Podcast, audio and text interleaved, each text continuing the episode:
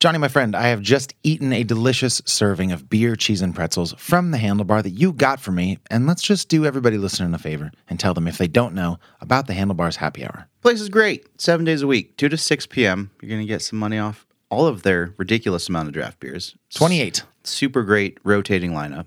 Half off bottles of wine. Excellent patio. Delicious food. It's got everything a growing boy needs. Yeah, again, that's the handlebar. They're right here in Chico on the south end of town at 2070 East 20th Street. Check out that happy hour seven days a week from 2 to 6 p.m. Get a dollar off all of their draft beers. Here's the show. Why don't we begin?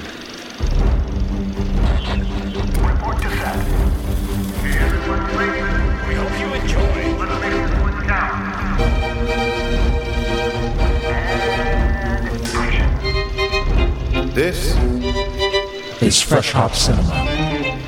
Hey, and welcome to Fresh Hop Cinema, a podcast and radio show where each week Jonny Summers and myself, Max Minardi, keep you updated on all of the wild new things going on in the worlds of craft beer and film. Good afternoon, or morning, or evening, everybody. Hello. Hi. This week on the film side of things, we're giving you our thoughts on not one, but two movies that hit theaters last weekend. The first is about a controversial invention that first dropped in Japan that would forever change the world as we know it. I'm, of course, referring to Barbie, the latest feature film from writer director Greta Gerwig, starring Margot Robbie as the famed doll and Ryan Gosling as Ken. In the back half of our film talk this week, we're diving deep into Oppenheimer, Christopher Nolan's biopic about a somewhat historically ambiguous character, J. Robert Oppenheimer, played here by Cillian Murphy alongside a brilliant cast including Robert Downey Jr., Matt Damon, Emily Blunt, and many, many others. But for now, Jonny Summers, tell the listeners what we're drinking this week. This week we're doing beers from Temblor Brewing out of Bakersfield, California. Does that sound familiar, you may ask?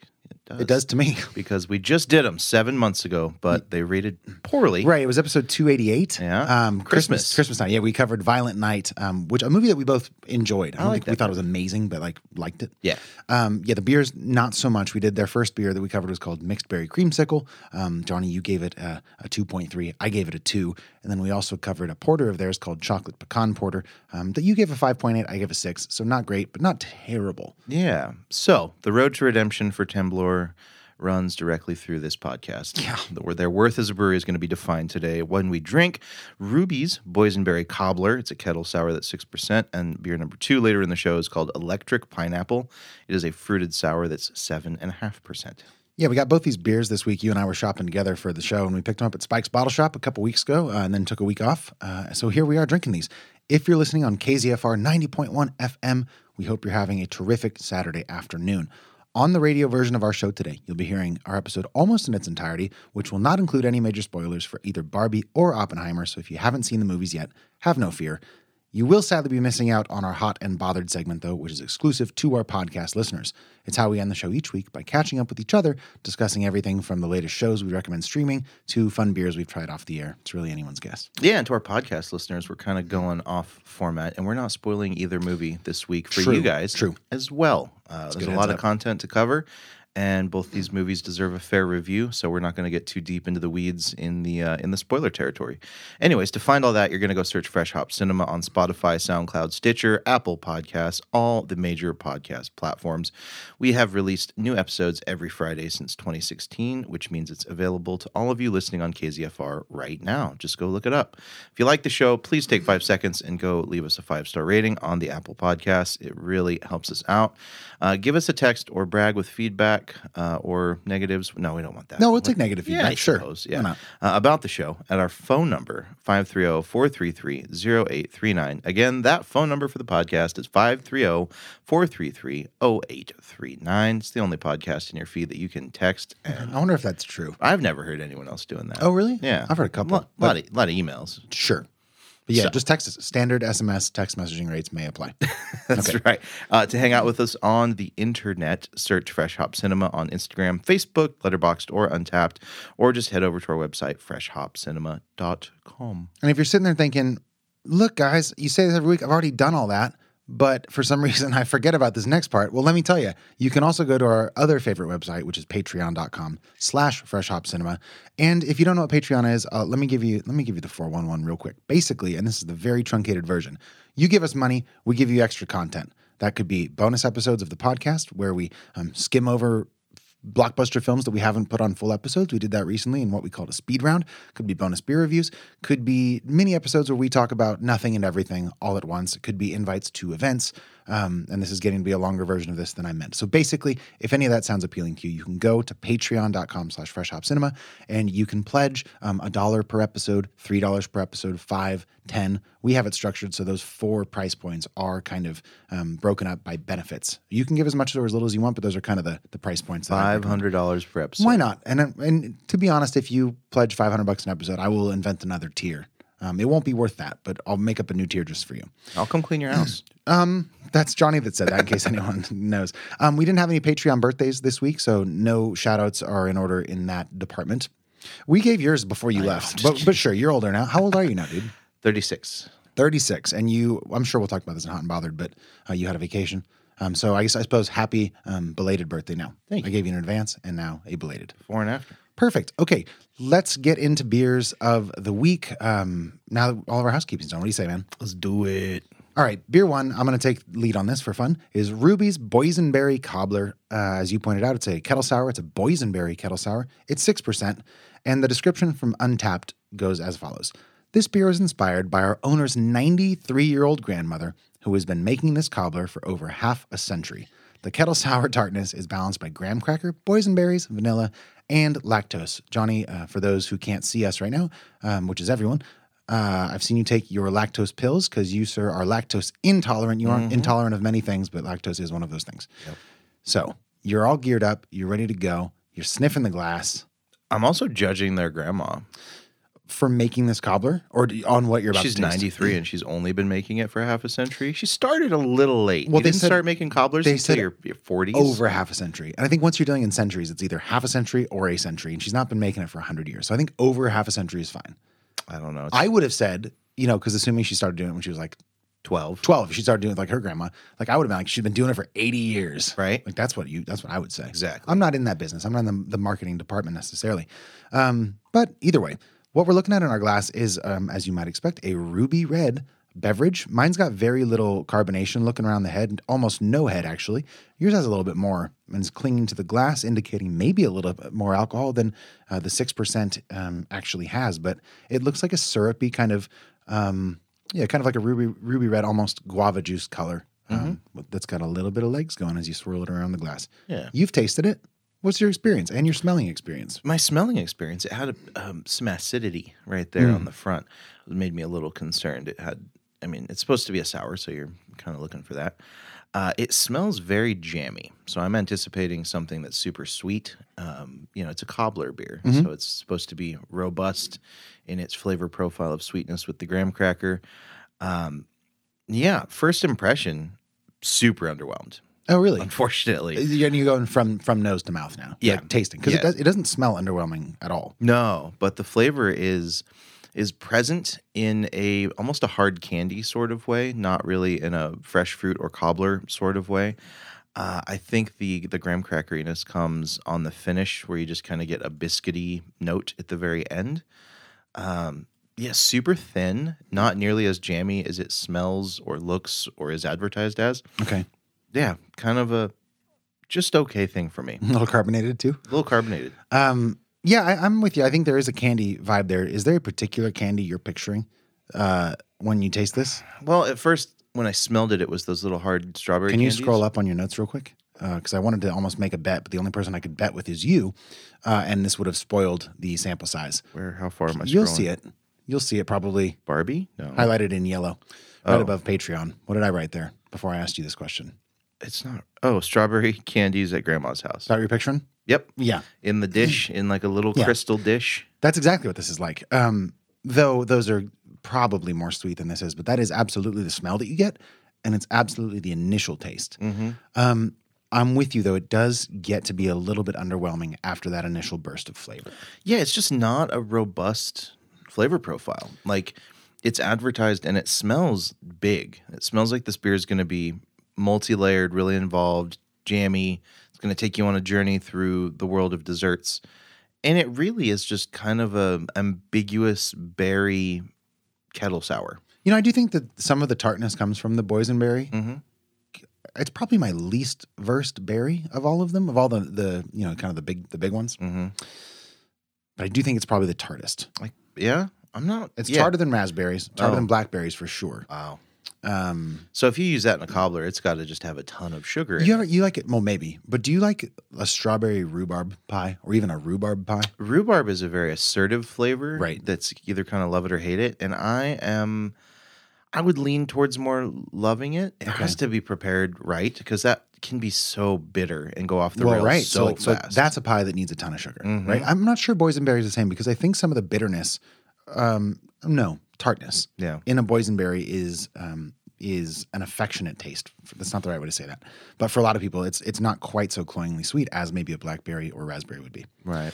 Um, so I don't even think that that's necessarily a downside or or a, a missed target for what they were going for. But my distinction and and my own um, line will be drawn on whether or not I enjoy that flavor that I think they've captured quite well. That's fair. I've never had a boysenberry cobbler. I've had many, many cobblers. You know, it doesn't matter. Yeah, I don't know. If I'm gonna try to make a cobbler. They're fun. They seem easy to make. They really are, especially depending on how you do like the biscuity Mm-hmm. aspect. I've done them with like the Pillsbury pop open the tube.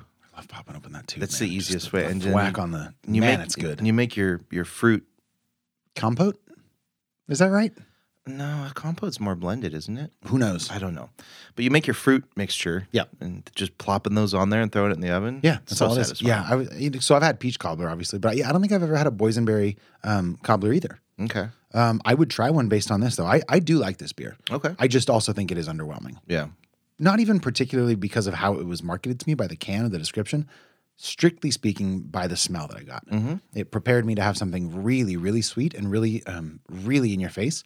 And once I mitigated that expectation, I actually find that I enjoy the restraint Okay. because this very easily could have been one that turned into syrup. Kind of like I thought it looked. Like it looked really, really viscous and really alcoholic and really sugary. And it's not that way, uh, which I think is working to its favor, at least in my mouth. You know what this reminds me of, and it just hit me like a struck of lightning. Is the raspberry beer from New Glarus Uh, yes, in a big way, but this is just the like Wish.com version of that beer. I'm still on struck struck of lightning. Is what you just Struck said. Hit by me like a lightning. struck of lightning. Um, Is that what I said? Yeah. All right. Um, yeah. Um, what the heck is that beer called? It could just be called um, I think it was just raspberry. raspberry tart. I think it's called Yeah. raspberry tart from New Glarus. Yep. Um, but they also have a couple other. They, I think they're framboise. Um, Yeah. man, it's been a while since we've even talked about those beers. But Right. um, there's a great one that's kind of like their go-to that is escaping me for some reason. Um, oh, by the way, Spotted cow. this is only for people that have heard the episode where we talked to Chris Gomez. But um, Dario Argento, I told you I couldn't think of the name of the movie. I was going to bed last night. It's Suspiria. Ah, I just couldn't think of it all during that conversation that we had yesterday. That makes and I me had to happy. tell you. that makes me very happy. Yeah. Um, anyways, but yeah, this does this does give off those New Glarus vibes a little bit On the nose. Certainly, tone. Yes, on the nose. ah, it'd be fun to do those side by side. it got me stoked because I'm well documented as loving super jammy beers. Like Yeah. I love jammy wines. It's just Yeah, a sure. quality in beverages. You like I- sugar? in certain styles of beverages, Yeah. like fruited stuff. Yeah, I want those jammy notes. I mean, yeah, Yeah. do too. And it kind of it teases me with that on the nose, but for what it is, it's not a bad kettle sour. It's Mm-hmm. just it definitely underperforms. Yeah, I, I mean, compared to some, I just think they're different styles. So again, I'm not going to hold it against it. I enjoy this. I think it's refreshing, and I think, and we didn't say this, but we purchased a pint can, which is how it's sold, uh, which is a lot. You know, it's not the same as getting a little 375 milliliter, um, which I think is just over 10 ounces. Um, it's not a 12 ounce can; it's a pint, and um, I, I don't know. I'd be hesitant if this were sweeter or jammy or whatever. I don't think I'd probably want the whole thing. Yeah, But I could, I would, I would enjoy a full pint of this for sure. I think this is really good. I could see that. It's it's kind of thin enough Mm-hmm. and not overbearing enough where you could enjoy it for more ounces. I've only had about total like two ounces in my glass, and I've been sipping it pretty slowly. And it's warmed up a bit. And you do I do lose some love for it as it's warmed. Yeah, Some of that punchy sweetness goes away and makes room for more of what I'm assuming is like the graham cracker aspect of it. Um, but ends up feeling very muted and rounded and, and bready, but not in a good way. right. Um, so I wanted to point out a, like one or two negatives that I was experiencing here. That's just because we're going to get to scoring this at some point. Um, and up till now, I think I've only said really positive things, which I do like to do. But there are some um, some detractions here for me. Um, what about you? Any other uh, glaring negatives? I mean, No, nothing that I haven't already said. Okay. Well, then let's give it a rating out of 10. It's like a four one. 4.1. Um, all right. That's, I mean, that's fine. It's, it's still kind of coming ahead of the, the first beer that we did from them Big time. seven months ago. Yeah, I remember actively disliking that one. I do too. When you said that, yeah. so that's why we looked up when Yeah. we had done this brewery because we typically try to take a little bit more time, but technically six months is kind of our. Yeah, that's You know. the cutoff. Like if it's been less than six months, you're We out. try not. Yeah, right. Um, dude, for me, it's a six. I think it's good. You know, it's above average. I would. I'd drink some more of it. I'd drink it again, probably. Not amazing, I, but I like it, and that's where I'm at with Ruby's Boysenberry Cobbler. All right, a very middle of the road kettle sour from the folks over at Temblor. I do like the can. The can's nice. It's very drippy. There's like you know, uh, what is in cobbler? You call it st- filling? Yeah. Maybe? yeah. Well, there's like filling dripping from the top, and there's all these fun little angular shapes that give. I think that's what caught our eye about it when we first picked it out. Mm-hmm. Not even noticing that it was Temblor that we had done them so recently because it's on the back. But we loved that can design, so I think you know, It's very eye catching. get a little nod from me for that. That's fair. All right, once again, you're listening to Fresh Hop Cinema. If you've tried Ruby's Boysenberry Cobbler and you think we got it wrong, looking at you, Temblor, or you know that we obviously got it right, get in touch. Please let us know. You can leave us a voicemail or send a text, like Jonny said, to 530 433 0839. Again, our phone number here at Fresh Hop Cinema is 530 433 0839. And hey, if you like the show, help us out and leave us a five star rating on Apple Podcasts. Do it. It takes mere moments of your life, and it's one of the most effective ways to help us get our show in front of new potential listeners that would like us just like you do. So, next is a trailer for Barbie. If you haven't seen it yet, do not worry. There are no spoilers in our next segment. Don't go anywhere. Hey, Barbie. Can I come to your house tonight? Sure. I don't have anything big planned, just a giant blowout party with all the Barbies and planned choreography and a bespoke song. You should stop by. So cool.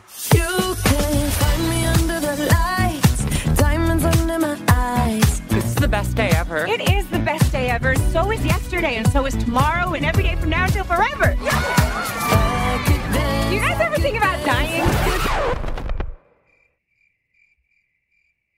When my heart breaks, Some things have been happening that might be related. when my world shakes. Cold shower, falling off my roof, ah! and my heels are on the ground.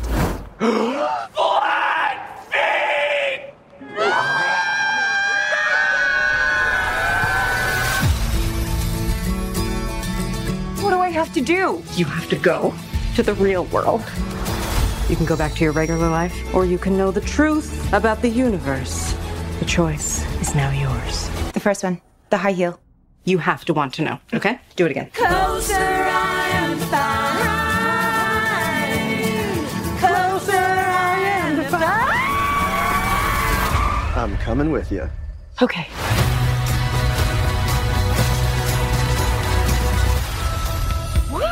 This is the real world. What's going on? Why are these men looking at me? Yeah, they're also staring at me.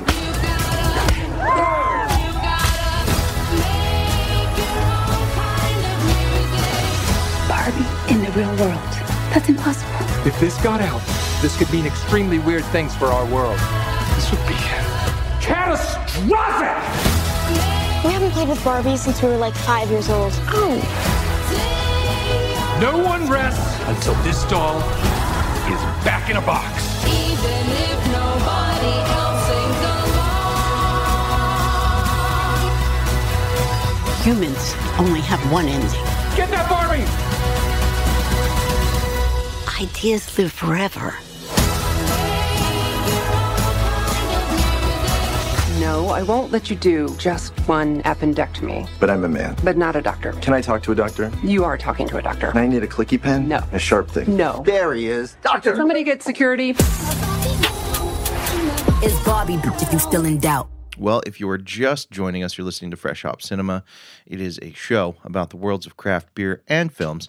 If you're listening on the radio waves of KZFR 90.1 FM, sadly for you, you're going to be missing out on some solid gold that's available exclusively to our podcast listeners. So if you like to hear the whole episode, go subscribe to Fresh Hop Cinema on Apple Podcasts or whatever platform that you download podcasts from. It's currently available for your streaming pleasure.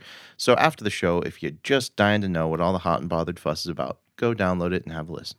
All right, this is a little reductive, but I stole it from the internet because I didn't have time to write my own intro. Barbie and Ken are having the time of their lives in the colorful and seemingly perfect world of Barbie Land. However, when they get a chance to go to the real world, they soon discover the joys and perils of living among humans. Um, we'll talk about why that is way too reductive in a moment. That's a broad stroke. But uh, this was directed by Greta Gerwig. If you don't know the name, she did Lady Bird and Little Women. Um, she also co-wrote this uh, this film here with um, her longtime writing partner and life partner Noah Baumbach.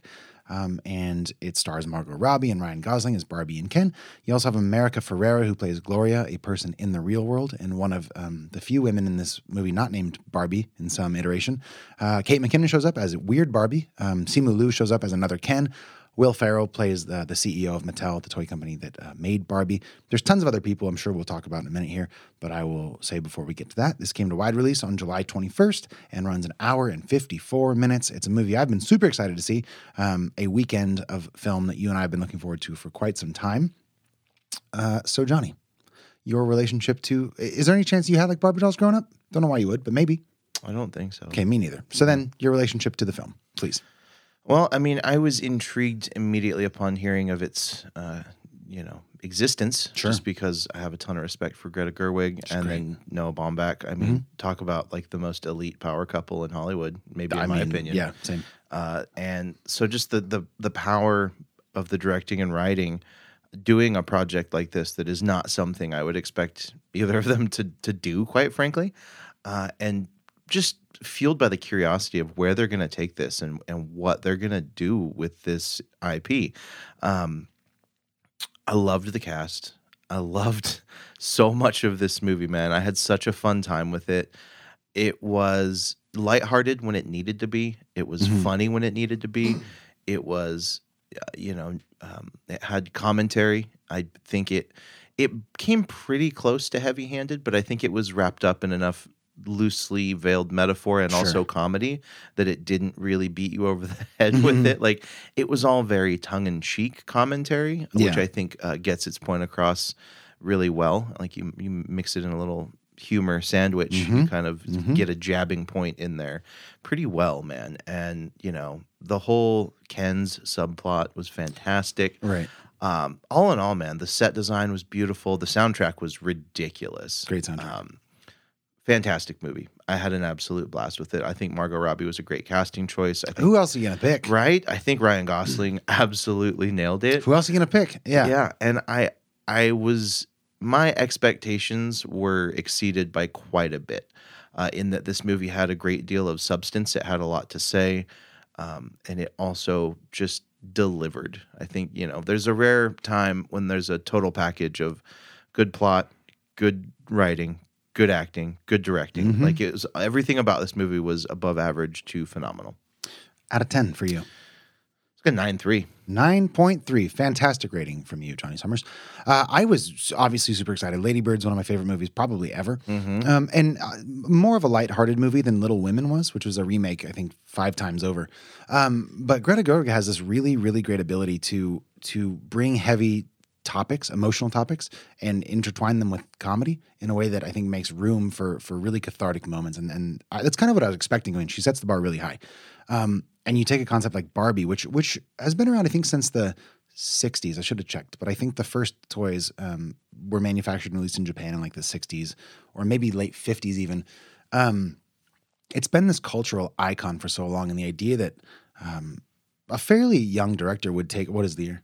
59. 59 um, would would take on this this giant cultural icon and make a, a pretty progressive movie about it um, i thought was admirable but a little bit daunting. I was pleasantly surprised. I think all the stuff you're saying is correct. Um, performances are great. I think ryan gosling is one of the one of my favorite actors number one but also one of the most underrated comedic performing actors ever. Like um, he's so funny. I said this a bunch but in um, The Other in Guys. nice guys um, Oh, it was The Nice nice Guys. guys. Uh, he's hilarious and like crazy stupid love. Anytime he's given the chance to be funny, he's very funny. Mm-hmm. Um, and Margot Robbie, who's had less experience in strictly comedy roles, I think is also really good here. There's a moment where the na- there's a narrator here. It's Helen Mirren. Um, there's a kind of a fourth wall shattering where um, there's a, an emotional moment happening. And the narrator says something to the effect of Margot Robbie, like note to filmmakers, Margot Robbie is the wrong actor choice if you want to sell this moment, which I think is so funny because Margot Robbie is like the perfect Barbie character here.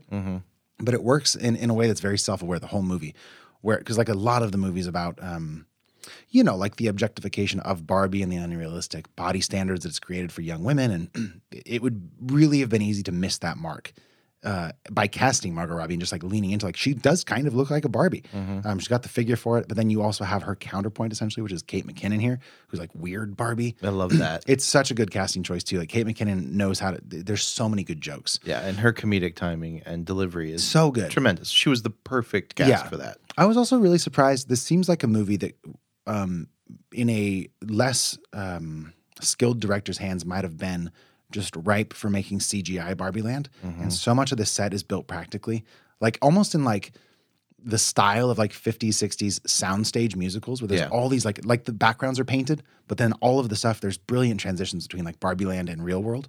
Where there's like it's just you can you can tell it's like um I don't know how to even describe it, but Like two dimensional.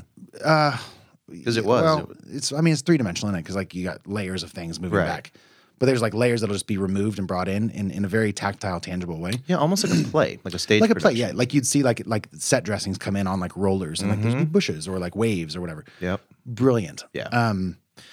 Yeah. What you gonna say? Oh. I was just gonna say this movie and probably another director's hands might have got real clunky. Totally. And Um, yeah, because there's a lot going around, and, and I think you can tell this isn't like a, a first time movie makers go at it, nor nor a script. Like Noah Baumbach and, and Greta Gerwig have done a lot of stuff together. We might talk about, but um, I loved it, man. I, I was uh, entertained, and um, I got like almost teary eyed at one point. There's a there's a sort of a, a surreal kind of dream kind of sequence that happens.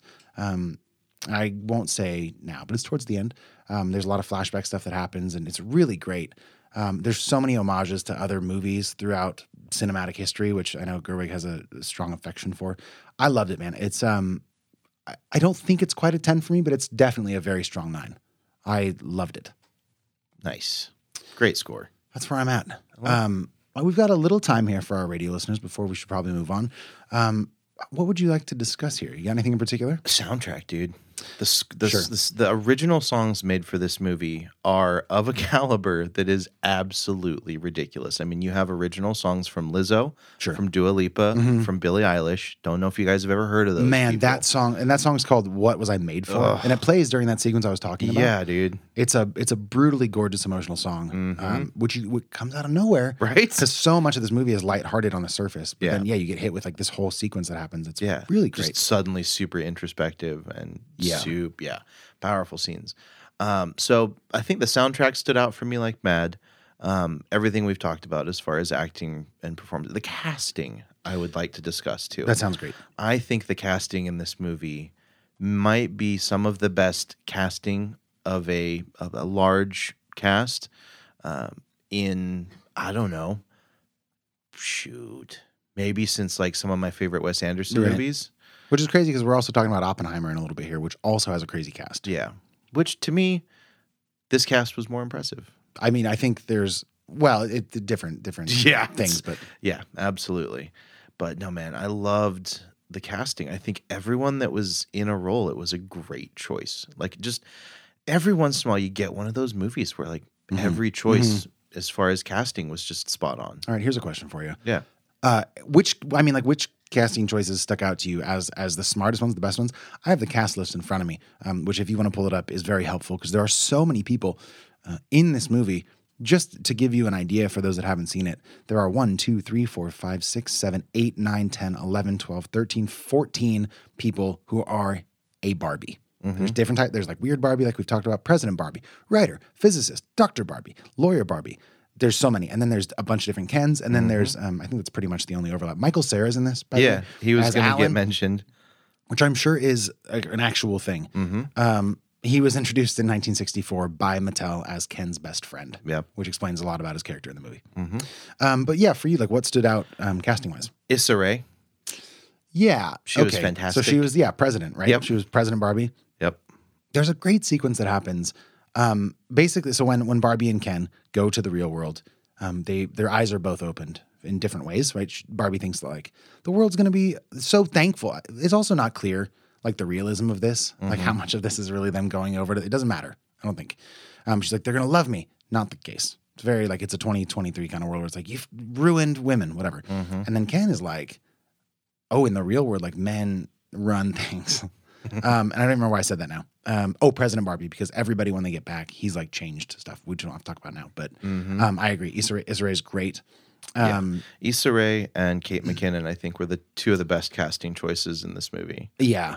I'm that's I mean you're definitely spot on. I also think America Ferrera as Gloria, the mom of a, of a kid who she's trying to bond with but can't quite seem to connect with. She's also an employee of Mattel. She's like the receptionist outside of the CEO's office or something. Yeah. Um, she has some great moments, particularly towards the end, um, that you really have to buy so they don't become preachy Yeah. or soapboxy or anything. And I think she sells it really, really well. Yeah, she had a hell of a monologue. Yeah, and it's one of those things that the portions of that monologue essentially get used as um clickbait. No, no, no. Like for the other characters, get Ah. used as like um, I don't know. uh, You tell me if this is saying too much, but like a um a deprogramming tool. Hundred percent. So we hear these phrases over and over, but they're wrapped up in comedy and self awareness, so they don't feel like they're preachy. Which I think is so good. Yeah. But I think it all hinges upon America Ferrera's performance delivering that monologue in the first place, and she kills it. Yeah. yeah, it was a pretty stark uh, commentary on the Mhm. life of, you know, Yeah. a female woman in 2023. Right. I think that's a, a perspective displayed so brutally honestly that uh, it's a little bit shocking to some moviegoers. Totally. Uh, very lastly, then Will Ferrell as the CEO. You're Worked a fan of? Yeah. Okay. You're into it. Yep. Yeah, he is great as pure comedy. Mhm. Uh, I think this was kind of a return to form for him in, in in a comedy role, and I think it was a silly goose time. I think he had a lot of added a lot of lightheartedness to that, and he came across as is a kind of a likable, terrible villain. You know, Mhm. I think Yeah. he he he is that marriage of someone that you can despise and also chuckle at at the same time.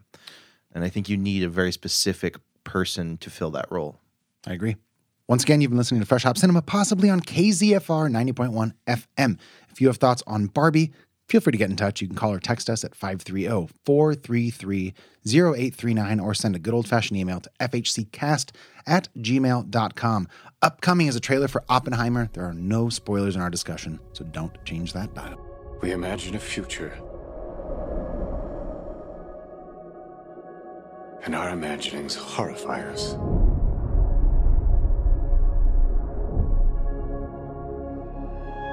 They won't fear it.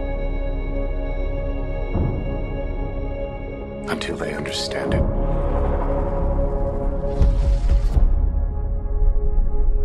And they won't understand it.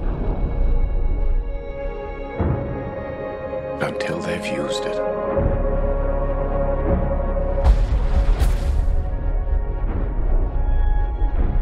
Theory will take you only so far.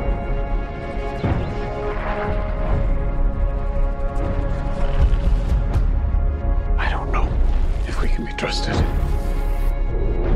with such a weapon.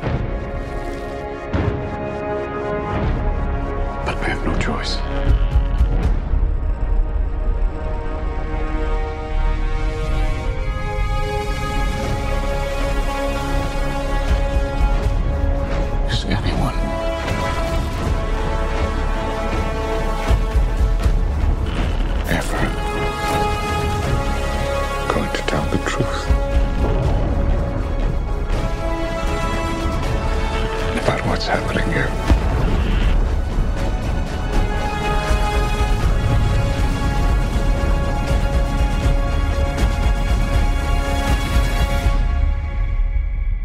Right, that was a trailer for Oppenheimer. Uh, again, in, in the theme of running out of time to write my own intros. Um, for two movies that I really would have loved to, by the way, here is the internet synopsis. During World War II, Lieutenant General Leslie Groves Jr., that's Matt Damon in this movie, appoints physicist J. Robert Oppenheimer, Cillian Murphy, to work on the top secret Manhattan Project. Oppenheimer and a team of scientists spend years developing and designing the atomic bomb. Their work comes to fruition on July 16, 1945, as they witness the world's first nuclear explosion, forever changing the course of history.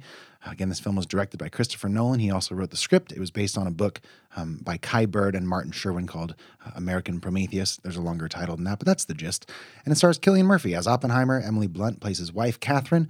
Matt Damon, like I said, is General Leslie Groves. You also have Robert Downey Jr. as Lewis Strauss. Um, Florence Pugh shows up as a gal named Jean Tatlock. Um, also in the film are Josh Hartnett, Casey Affleck, Rami Malek, Kenneth Branagh, Benny Safdie, Jason Clarke, plenty of others. Uh, also came to theaters July 21st, and it runs a whopping epic three hours even. Jonny Summers. Yo. Um, I mean, I don't think we need to give much of a history on the Manhattan Project. Um, I basically, going into this, just knew that Oppenheimer was kind of the guy behind the atomic bomb. Um, I think that's what most people are taught. Mhm. Like I've there's like buzzwords from this time in school. I'm just like, yeah, Manhattan Project, bomb, World War II, Oppenheimer, stuff. Hydrogen bomb gets in there sometimes. Yeah.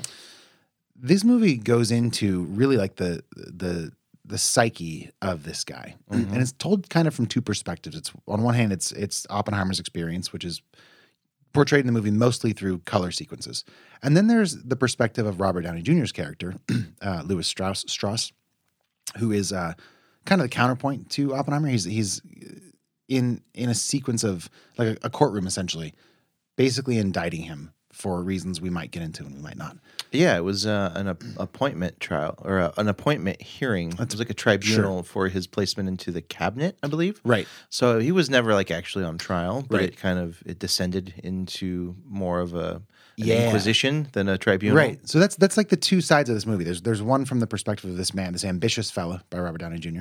Um, doing his thing, and as it pertains to Oppenheimer, certainly, and the rest is about kind of the the the impetus for creating this atomic bomb in the first place, and the, the psychological fallout of once it happens. Yeah, and and the bigger questions, the moral, ethical, Totally. philosophical, the very meta topics. Yeah, of, it's of super weapons. Right. It's a movie that fits into the filmography of Nolan in some ways where you might at first not be, you would maybe wouldn't necessarily be like, oh yeah, this is a Christopher Nolan movie. Like there's no weird reverse chronology stuff. Thank God. There's like dream sequences. Thank God. Um, man, I love that kind of stuff. Though I do appreciate that the groundwork for this was hinted at in Tenet, when like, because the whole idea of Tenet is like this basically, like people in the future have come up with essentially the atomic bomb of time travel. Um, so I like that Christopher Nolan's been tipping his his hand towards being interested in this concept. Um, but what did yeah? What did I know you like Nolan's films? I know for the most part you do like his movies. Like, I- Yeah. yeah. Um, what did you think of Oppenheimer Man, I thought it was probably his most approachable film. uh, as like general audiences go? Yes. Okay. For for the non movie nerd film person movie goer. Okay. Yeah, very approachable. It had a fairly linear plot. Yeah. Uh, even though it was diverged into two main, like you said, Mhm. narrations, Mhm. I think overall it was very palatable. It was easy to understand, which is I mean, yeah, it not- counts for something. It counts for a lot, especially with this moviegoer. Sure. Um, and I really like the the deep dive character study that they did on J. Robert Oppenheimer and the the moral dilemma that he had, and not only after it was invented, but during the invention of the atomic bomb. And Right. It was a really deep look into how something so heavy can affect a person. And I think Cillian Murphy is the perfect person to portray that sort of inner turmoil. He is such a fantastic physical actor. I mean, he's got such an expressive face and and striking sharp features that I think that that kind of stress uh, Uh-huh. is portrayed very well on his face. Yeah, he here's a picture of actual Oppenheimer. Yeah. and when you see him, I mean, th- there is a resemblance here, like very sunken-eyed, very gaunt. Mhm. Um, I was reading an article, and I'm not even sure if this is true, so I don't want to spread misinformation. But in order to maintain that kind of, you know, hollow skeletal look to Mm-hmm. Cillian Murphy, this seems crazy saying it out loud. He said he limited his diet every day on set to an almond, which is like weirdly specific, right? And seems like a lie, but also like I don't know, maybe. Yeah. Um, but yeah, he is certainly the man for the job. Yeah. So I thought he did a fantastic job. I thought it was written very well. Uh, I had a few problems with the third act, but it wasn't anything that would make the movie, you know, any less amazing. Okay. There's just some some nits to pick there. Um, but overall, I thought it was pretty stunning, man. I think the cast was uh, large, and I liked seeing, you know, there was some people that worked and some people that I was just kind of okay. Can you Um, give me an example of one? uh, Josh Hartnett. He's a weird guy. He He's- was just fine for me. He's. What do you think of when you think of him? Oh, the uh, Forty Days of Night. Or. Oh no, um, that's funny. No, that other vampire movie. Is it called Forty Days a Night? yeah, Yeah, in Alaska. yeah. Right. And then he did the one where um, I think he he gave up like Sex for Lent or something, Uh, way back in the day. Well, so okay, that's I didn't expect you to say either of those, but on on the vampire topic, um, you pointed out that Cillian Murphy doesn't usually play a leading man, Mm-hmm. um, and I think the last time he has properly was 28 Days Later, right? Mm-hmm. Uh, and then of course Peaky Blinders as the TV show. But I thought that was so interesting because he's been in a lot of Nolan movies, like we thought he was in Dunkirk, he was in um, Inception, Mm-hmm. uh, and maybe one more.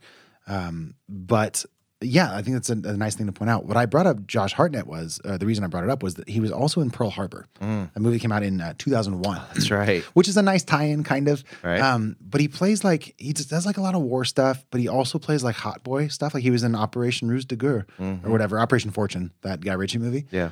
Like he doesn't. I'm I'm like mixed on him. Like I don't know if he can sell kind of the more he I, don't- he definitely doesn't work for me as like a, a Intellectual? super brainy physicist on, on like a quantum level. I don't I don't know if I bought that. Josh So Hartnett doesn't know quantum mechanics. It's not his fault, like you know. Um, but whatever. So I'm yeah. I think Josh Hartnett was maybe uh, not the most convincing person in this movie for Yeah. sure. Um, what about Emily Blunt for you?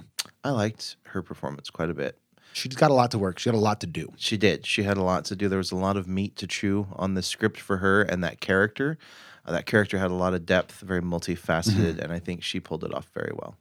It's a tough thing to because because I think you know prior to this movie, prior to learning about this, I couldn't have cared less if Oppenheimer had a wife. Right. You know, it's not part of the narrative we're taught. Mm-hmm. Um, so then to be, and I'd like to check out the source material, American Prometheus here, but because I'm not sure how much of it came directly from the book versus how much was Nolan kind of improvising. Um, I would like to know how much of this relationship, be it from the book or from Nolan's mind, was actually based in reality because it makes so much more sense if you're analyzing the psyche of a guy like this to want to understand his home life and how sort of like his his emotional backbone and support system would would function. Yeah, look at the whole person. Right, and she she does such a good job with it. I think Emily Blunt's fantastic in this. Yeah, I Um, agree. I think yeah. What about Matt Damon? It's the other one I kind of wanted to ask straight away. He was tough at first. Okay, sure. Just because he's Matt Damon, Mhm. it's tough. Yeah. Seeing him be like this military authoritarian type figure and Uh-huh. taking him seriously with the mustache. The- yeah, yeah. But he maybe grew into it, or you grew into that role for him. Yeah, and I don't think he was quite present enough in the movie to be a distraction. There's one line that gets, I think, thrown in most trailers. It might be in the one we just played, um, where he has to say with with true passion, like, "How about something like, how about because this is the most important thing to ever happen in the history of mankind." In the gosh darn world. Right, which is like a really, really cheesy line if you deliver it wrong. And I don't think that line totally worked for me. And it could just be because I've seen it in the trailer so many times that I saw it coming. I had never seen it in the trailer, and that line made me almost laugh out loud. It's a tricky one. There's a couple lines like that. Like at one point, um, one character says to Oppenheimer, he goes, uh, you know, like Oppie, you're you're the great improviser, but you can't do this in your head or something like that. Which, like, I think if if Oppenheimer is known as the great improviser, which I think he is, he certainly wasn't called that by his friends in that time. Right. It just seems like a weird like choice. To be like, oh, we're gonna make one more reference to you know his legacy or something. That nickname came later, guys. Right, like you can't just connote, and that's a terrible nickname to call a friend. Like Oppie makes sense, even though it's a little goofy. But you would be like, ah, what's up, the great improviser? Nice to see you. yeah. uh, whatever. I don't know. Um, let, me- let me get an out of ten from you, Jonny, on on Oppenheimer here. out of 10, it feels all day like an 8.9. Eight point nine. Why why not nine? It just didn't hit it for me, man. I mean, it was That's a that's a lazy excuse out of a critique. no, it didn't deliver in like if the cast was perfect, right? If Matt Damon's character was played by someone else. Okay. You know what I'm saying? There's there's elements of the cast, there's players in this puzzle that didn't make the pieces fit together as perfectly as they could have with some different choices, maybe some different writing.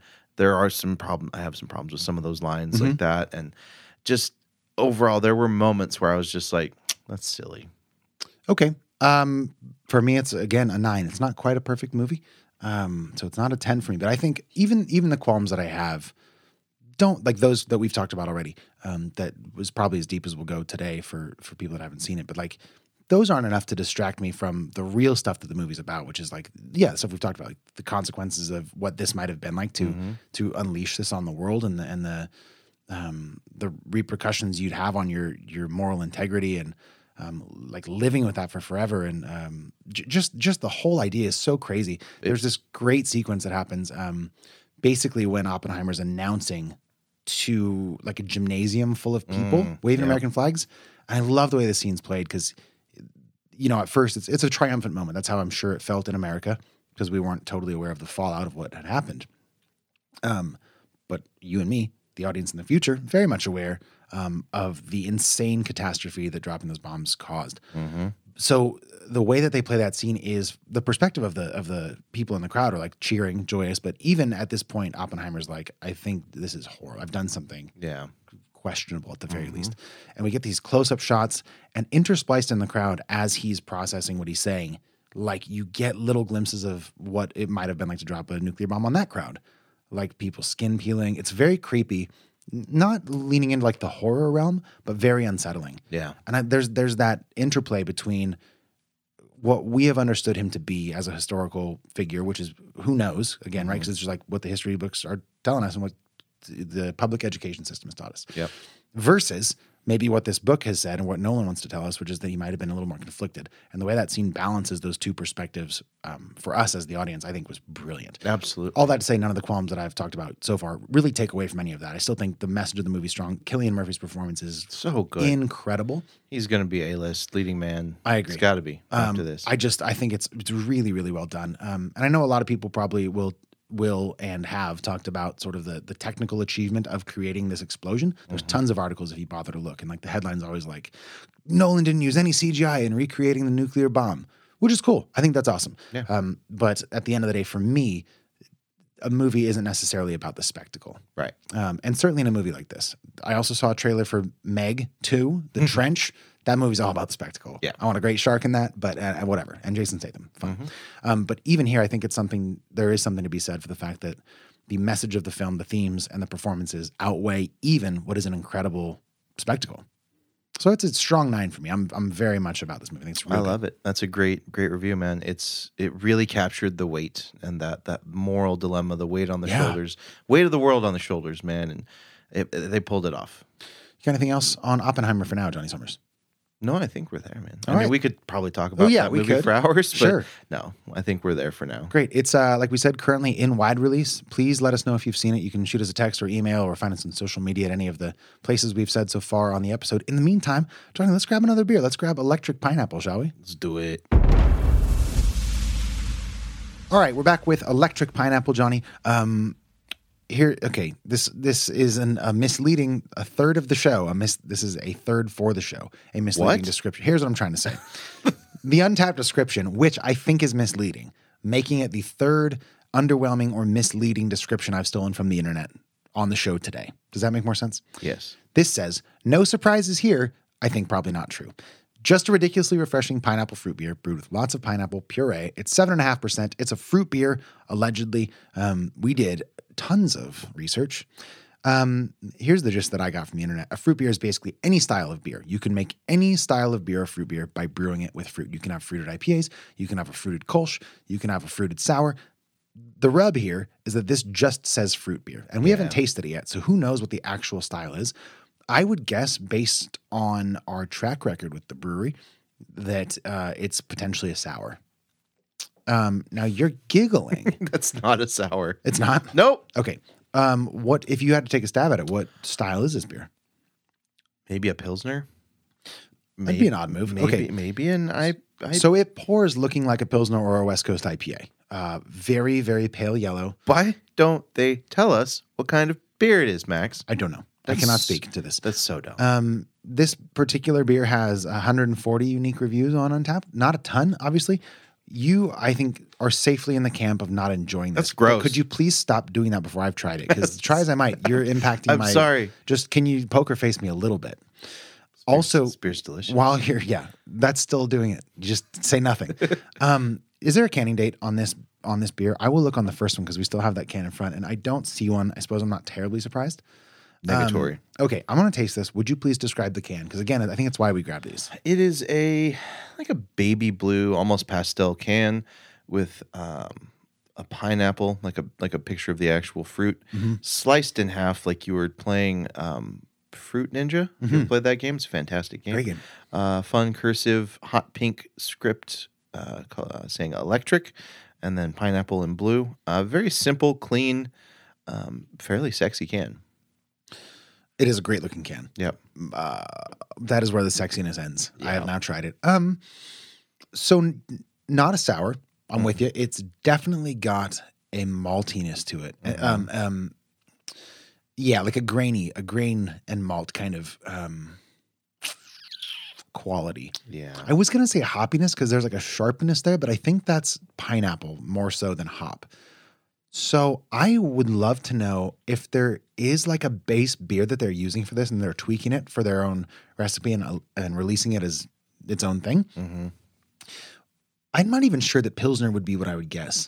I don't know what it is yet, though. Yeah, it's extremely carbonated. I'll tell you that. It's got that subtle, like, then suddenly in your face, like sweetness, like, like a bad pilsner. That's weird. Yeah. But it also is like what happens with a bad pineapple. So in that sense, very smart pairing. Yeah. Um, this beer is so infuriating, infuriating for me because it just says fruit beer. Sure. First of all, so all we know that's in this is some sort of fermented beer t- uh, type product and pineapple. Well, Like, hang on. That's that's so look, disingenuous. But if you tried something to the like, consumer, like Jam Band, that that fruited sour that you like, yeah, it's but the it, you didn't know what kind of beer it was, you would still enjoy it. Mhm. Why does this upset you just by the lack of knowledge?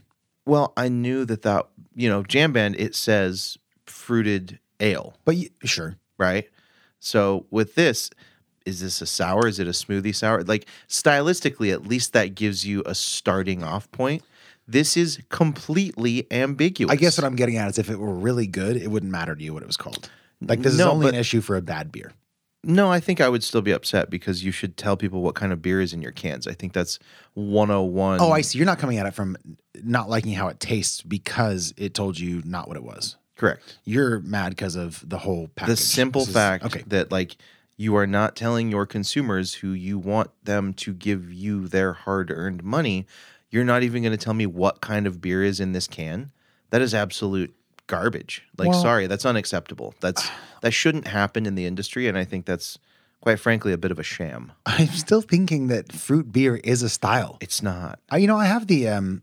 Oh man, we really ought to have these printed out. But I have the uh, what is the acronym? What are the words that stand for BC? Uh, I sound so dumb. You know, like the Brewers Guideline. What is that competition that I can't think of? The Do you know- CB No, that's the Craft Brewers Conference. maybe it's closer. Whatever. Whatever that is um there i think there's a category for fruit beer. Um b- but i'm not sure. I could be thinking of a german style which is a fruit beer uh but i don't really know. Um let's assume for now until we hear otherwise that you are correct and that is just an ambiguous um underselling of a more specific style. With you totally. Let's move on to how it actually drinks. Yeah. So What do you think? after the deception of the can, uh, we are gifted with a tremendously awful liquid. through and through terrible from start to finish Yeah. Do not like anything about this beer. It smelled funky. i love nose. how it smells it smelled like um like a juicy burp. That's the way I would describe Well, this. that's kind of nice No, it's not. I think it smells pretty much like pineapple juice. It smells like sharp carbonated pineapple juice. That smells like really, really off pineapple juice. Maybe if you left pineapple juice on the counter for a couple days. Well, maybe, but still, like the predominant scent is pineapple. Are we in agreement on that? No, smell mine. Does All mine right. smell different? Um, no, yours smells the same. Yeah. Oh, no, you know, I think we were not recording yet, but I think you might have said this smells a little bit like vomit, Mm-hmm. and there is a distinct bile-ish quality, especially in your class. Yeah. Um, smell mine because I don't. It's there maybe at the end if you're really looking for it, but I don't think Oh, it's yeah, no, nearly- it's right. same smell. Um, okay, No, I don't want a beer that smells like bile, and I don't want a beer that tastes this off. Like this is just funky. I kinda like in it. the worst way. I kind of like it. It's too bitter. It's way too bitter. It's like sour, like an IPA gone awry, or a lager that's just way too old. Lager, maybe IPA. No, It's got this really wonky, cardboardy, muddled, yes, off It fruit does. flavor to it. This is awful, and I hate it, Max. It is okay. I was trying to agree with you for most of this. I don't think it's awful, but a lot of what you're saying is correct. It's too bitter. It's like wet cardboardy, but I kind of like it. This is awful. In a weird way, I do like it. Um, I don't you- like it's. Don't get me wrong. I'm only saying that because I'm trying to be a counterpoint to you. But if I were me in a vacuum, which is essentially what my rating is going to be, it's not going to be like a seven. Um, yeah, you know, I guess in that spirit, I am probably just about ready to rate it. If you are, um, why don't I go first? And I'm gonna give it a three. I think it's great in that sense. It's like like fine. I'm glad I drank it. It's a cool can. What a lovely idea of a beer. Does not deliver almost at all, but a little. It's okay. What about you? 0.5. You can't go below one. All right, so it's like a 1.1. Why not just go one? Because it's, it's it's not just it's it, no. It's a 1.1. It is one of the worst beers I've ever had in my life. I never want to see it, drink it, smell it, or think about it again. All right. I absolutely hate it. Okay. Well, I uh, you know your mouth, your choice. It's Completely, it's undrinkable for me. So a year from now, we get an email from Temblor saying, "Hey, we've redone some of our beers. We'd love if you tried our new batch. Are you trying them? Of course, Great. I everyone in this world should Deserves be given the third chance, to grow. Sure. Okay. Yeah. Uh, well, then I'm with you. Here's here's a weird thing that we can say this time. Yeah. Um, these beers were available at Spike's Bottle Shop.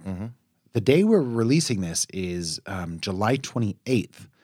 There was some stuff going on at Spike's where I don't think they're selling alcohol for a couple weeks. So you might have to find it somewhere else, which I'm not sure if it is anywhere, or I would point you in that direction. Yeah. Um, so look around town if you um, want to commiserate with us, or if you think we're totally wrong about this beer. If uh, you know, maybe maybe we got a bad one.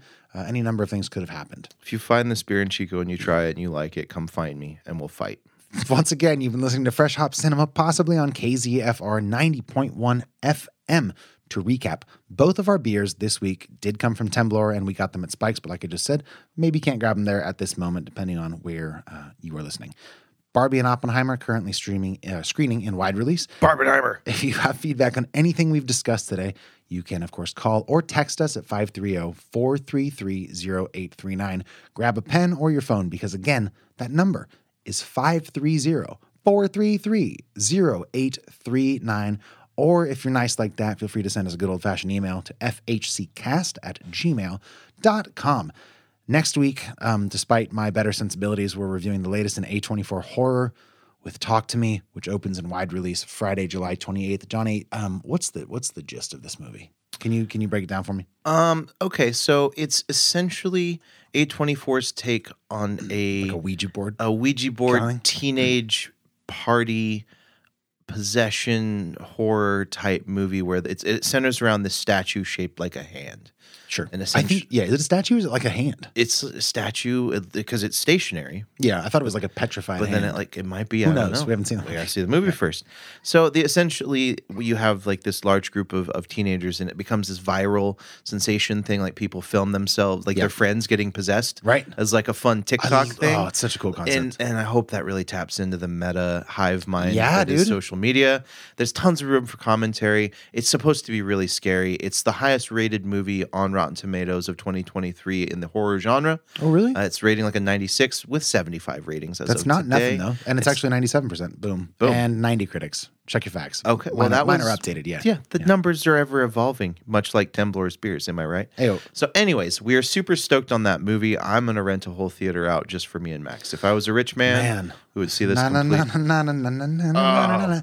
Um, so, anyways, that's next week. Dude. We're not sure on beers yet, um, but this movie has a bunch of hype in my world, and I'm sure in yours as well.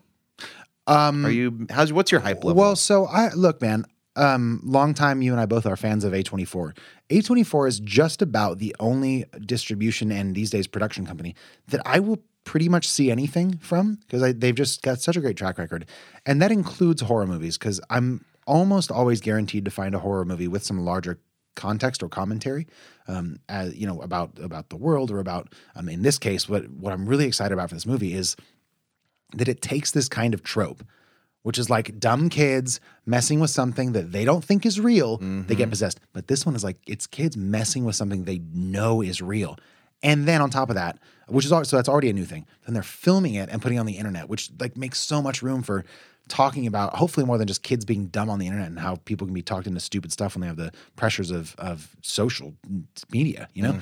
Um, I just love that as a fresh new concept. And um, just a quick shout out to the directors, Danny and Michael Philippou. Um, I think it's Philippou. That sounds insane to say. P H I L I P P O U. Um, I think they're they're Australians. Um, they did the Babadook. Um, that can't be right.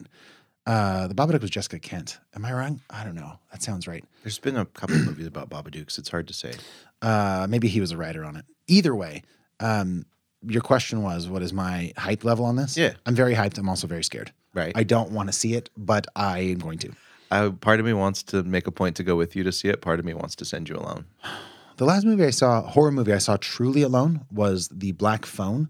Um, that Ethan Hawke. Um, was it? I liked it. I thought it was okay. I liked it a lot. Um, but I did see that one. I think on a Tuesday morning at nine fifteen in an empty theater, which always feels like it's not empty. You know what I mean? I was in like the front in Yeah. like the the the the, the foot the footrest seats. I swear someone was in there, man. It really Dude. gets me. Yeah, that happened to me. We saw was it Apollo 13? Was that a Apollo thir- no, 11. 11. Yeah. I saw that in the theater completely by myself. See, that'd be kind of fun though. Dude, but there's those large scenes where it's all just space for a really long time yeah. and it's completely dark. And I, I kept hearing things move behind me. I moved to the back row, right under the projector. That makes sense. It's like, mm-mm, not today, Ghost. Right. Um, all that to say, that movie is called Talk to Me, which hits theaters uh, this Friday, July 28th. Go see it if you want to know all the juicy details we'll be discussing. As a reminder to our radio listeners, if you want to hear the rest of today's conversation, which includes the always unpredictable, hot, and bothered, or if you want to go digging through six plus years worth of episodes dating back to 2016, head over to your favorite podcast app and subscribe to us, Fresh Hop Cinema. We'll be back on the radio waves of KZFR next Saturday at 4 p.m. Set your calendars. So until then, consume some films and beers that broaden your horizons. And if you enjoyed the show, you can leave a tip at kzfr.org. Please enjoy the rest of your weekend. And to those of you currently heading to the beach or cleaning your house and listening in podcast form, we will be right back with Hot and Bothered. Hot and Bothered. Welcome to Hot and Bothered, baby. It's where we talk about stuff, not necessarily Things. Barbenheimer, which I, I wanted to say at least once in this episode, um, or beers that we're covering on the show. Um, and I don't think either of us are talking about beers. You probably will, actually, with your travels. I assume. Well, so I'm gonna go first.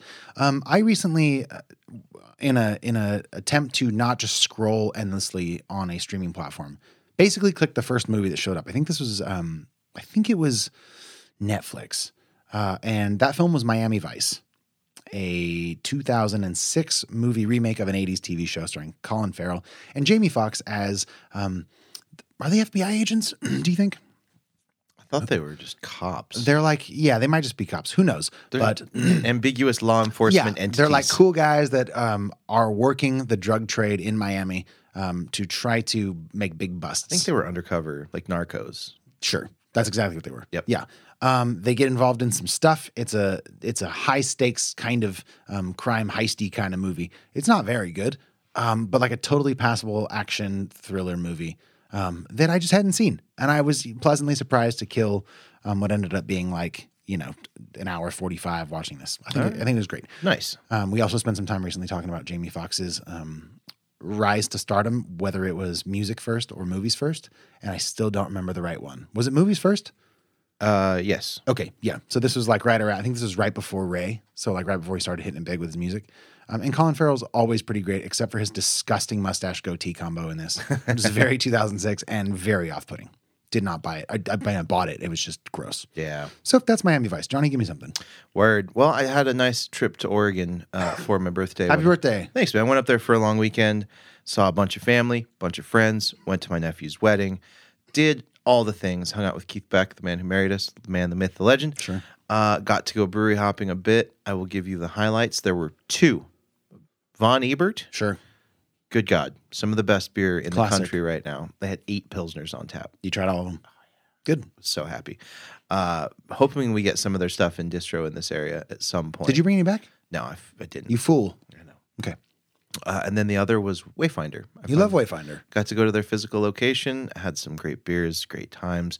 Those are two must hits in Portland, in my opinion. Nice, So dude. That's the the little mini version. Ate a bunch of great food. It was it was tremendous. Well, welcome back. Thanks. Glad to have you. Yeah, we had a couple weeks off the off the air here. Yeah, I watched so much stuff. Yeah. Um, I watched something. Um, a film called Beyond the Black Rainbow So did I.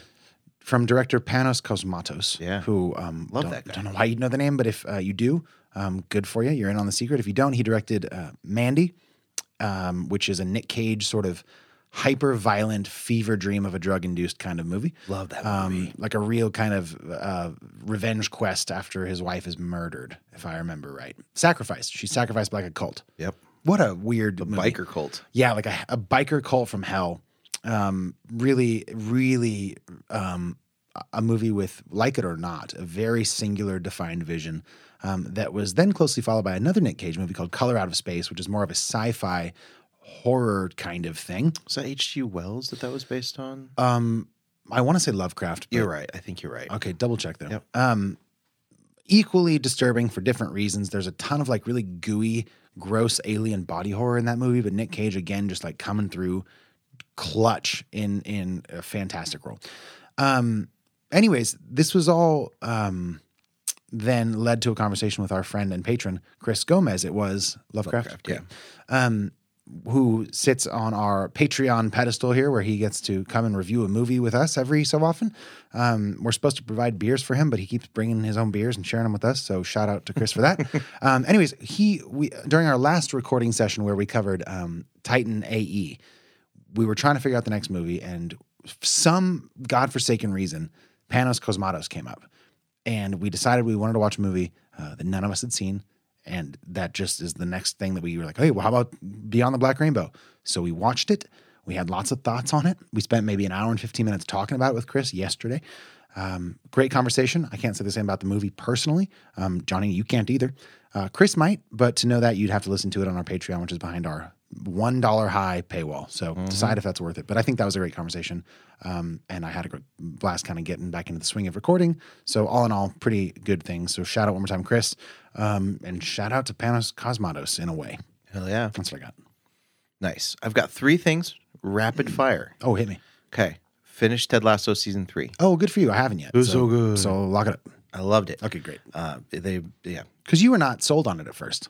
Of season three? Yeah, I thought maybe you didn't like it at first. No, not at all. Oh, okay, never mind. No, it, it critically it had some some naysayers, but Okay. I've loved every single season. I think that show is, is great. tremendous. It's great. The world needs it. Yep. And I watched an old movie and a new movie. I Okay. watched an old movie called The Edge of Tomorrow, which you recommended. I swear I did, dude. I'm gonna look. it No, you recommended it a long time ago. Well, sure. And then like years ago. And Yes. then you rewatched it fairly recently, probably within the last year. Oh, within the last three months. Okay. And Yeah. so that kind of put it back on my radar as something like and I'm a big sci-fi Can I throw out the facts real quick? action movie guy. Yeah, So I, it blew me away that I hadn't seen it. Yes. So yeah, hit me with some facts. 2014, Edge of Tomorrow. It's a sci-fi action movie um, starring Tom Cruise, Emily Blunt, um, from director Doug Liman. Essentially, um, Tom Cruise is a general in the army, but he does like promo stuff, so he's not really on the front lines. Then makes bad with the general, gets thrown into the army, gets killed in battle by these aliens. Then Groundhog Day style, wakes up every time he's murdered because the aliens kind of have this device that lets them um, predict what humans are going to do. To defeat the aliens, they have to defeat that thing. It's this great sort of paradoxical time travel combat thriller movie. It's freaking awesome. I loved it. It's yeah, Yeah, it's one that I had just it kind of fell through the cracks. Uh, you know, it came out at a time before we were forcing ourselves to watch movies every week, so it was just, you know, 2014. I Yeah. was just floating around all willy nilly. I wasn't a part of any important podcast yet, so uh, there was no real push for me to watch it. Just Yeah. fell through the cracks, and I'm bummed that it did, but I'm stoked that I finally watched it. Yeah. it was fantastic. I, I've just learned one new thing, which is that it, it was adapted from um, a Japanese science fiction novel. cool. Do you know what the novel is called? What? All you need is kill. Yes. Which is, um, doesn't I think Edge of Tomorrow is a much better name. Uh, you know, for a lot of reasons. That doesn't. All you need is kill. Funny, but you know, doesn't nearly hint at the the the complexities that is that movie. All you need is kill. Kill. Yeah, I guess. That's ridiculous. All right. An All old right. movie. I don't know. Yeah, that was the old movie. Oh, that was the old And movie. watched a brand new movie Okay. uh, on Netflix called They Clone Tyrone. I don't want you to look it up. Oh, okay. I think great. this is a. Well, then tell me who directed it and tell me who's in it and stuff. okay, so it stars Jamie Foxx, John Boyega, Teyonah Parris, uh, J. Alphonse Nicholson, Kiefer Sutherland, David Alan Grier. Wow. Uh, it was directed by Juel Taylor. Uh, it dropped on July 14th, 2023. Super new. Uh, had some hype on uh, Reddit. I- Okay. I, lurk on a lot of movie subreddits on Reddit, and that one kind of was just as far as Netflix originals, it was rising to the Oh, it's in a- it's a Netflix yeah, OG. it Okay. dropped right to Netflix. Um, I don't want to go into much of what it's about. I think this is uh, what I read, and I would reiterate it to you. Okay. This is a movie that's better the less you know, and like the more you just go into it and let it happen to you. Um, it was fantastic. It was so great to see Jamie Foxx in a, a movie like this. He plays a pimp. That's all I'll say. Sure. Um, but it goes and twists and turns, and you think it's one thing, and then it's a different thing. Um, it was so funny. Okay. It was Like Is it meant to be like a comedy? y- it's yeah. Okay. But it's also got a ton of social commentary. Mhm. It's kind of like Barbie. Sure. I would say it really Is it wa- as good as Barbie? Did you? I mean, I'm gonna ask you to rate it out of ten, so you can tell me that. In a minute, I don't think it was as good as Barbie because Barbie was damn near perfect. But it honestly, they cloned Tyrone. It was like a eight four. Who's Tyrone? Jamie Foxx? Can't tell you. Ah, I feel like I'm gonna find out. Like the moment, whatever. I don't need to know now. It's on Netflix. They clone Tyrone. I will check it out. Yeah, it's called a mystery fantasy, but I would Oh. Hmm. I would call it a mystery fantasy comedy. Okay. Like there was so many just organically funny movie moments in that Yeah. movie.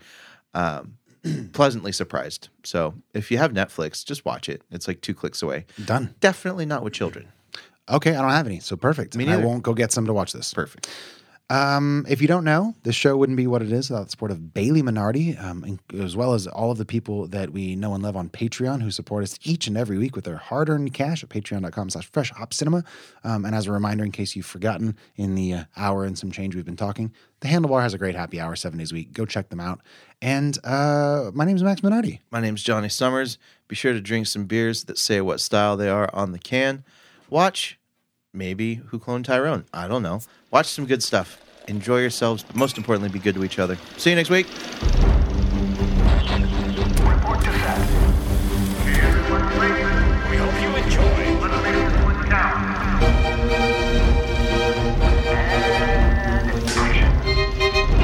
This is Fresh Hop Cinema.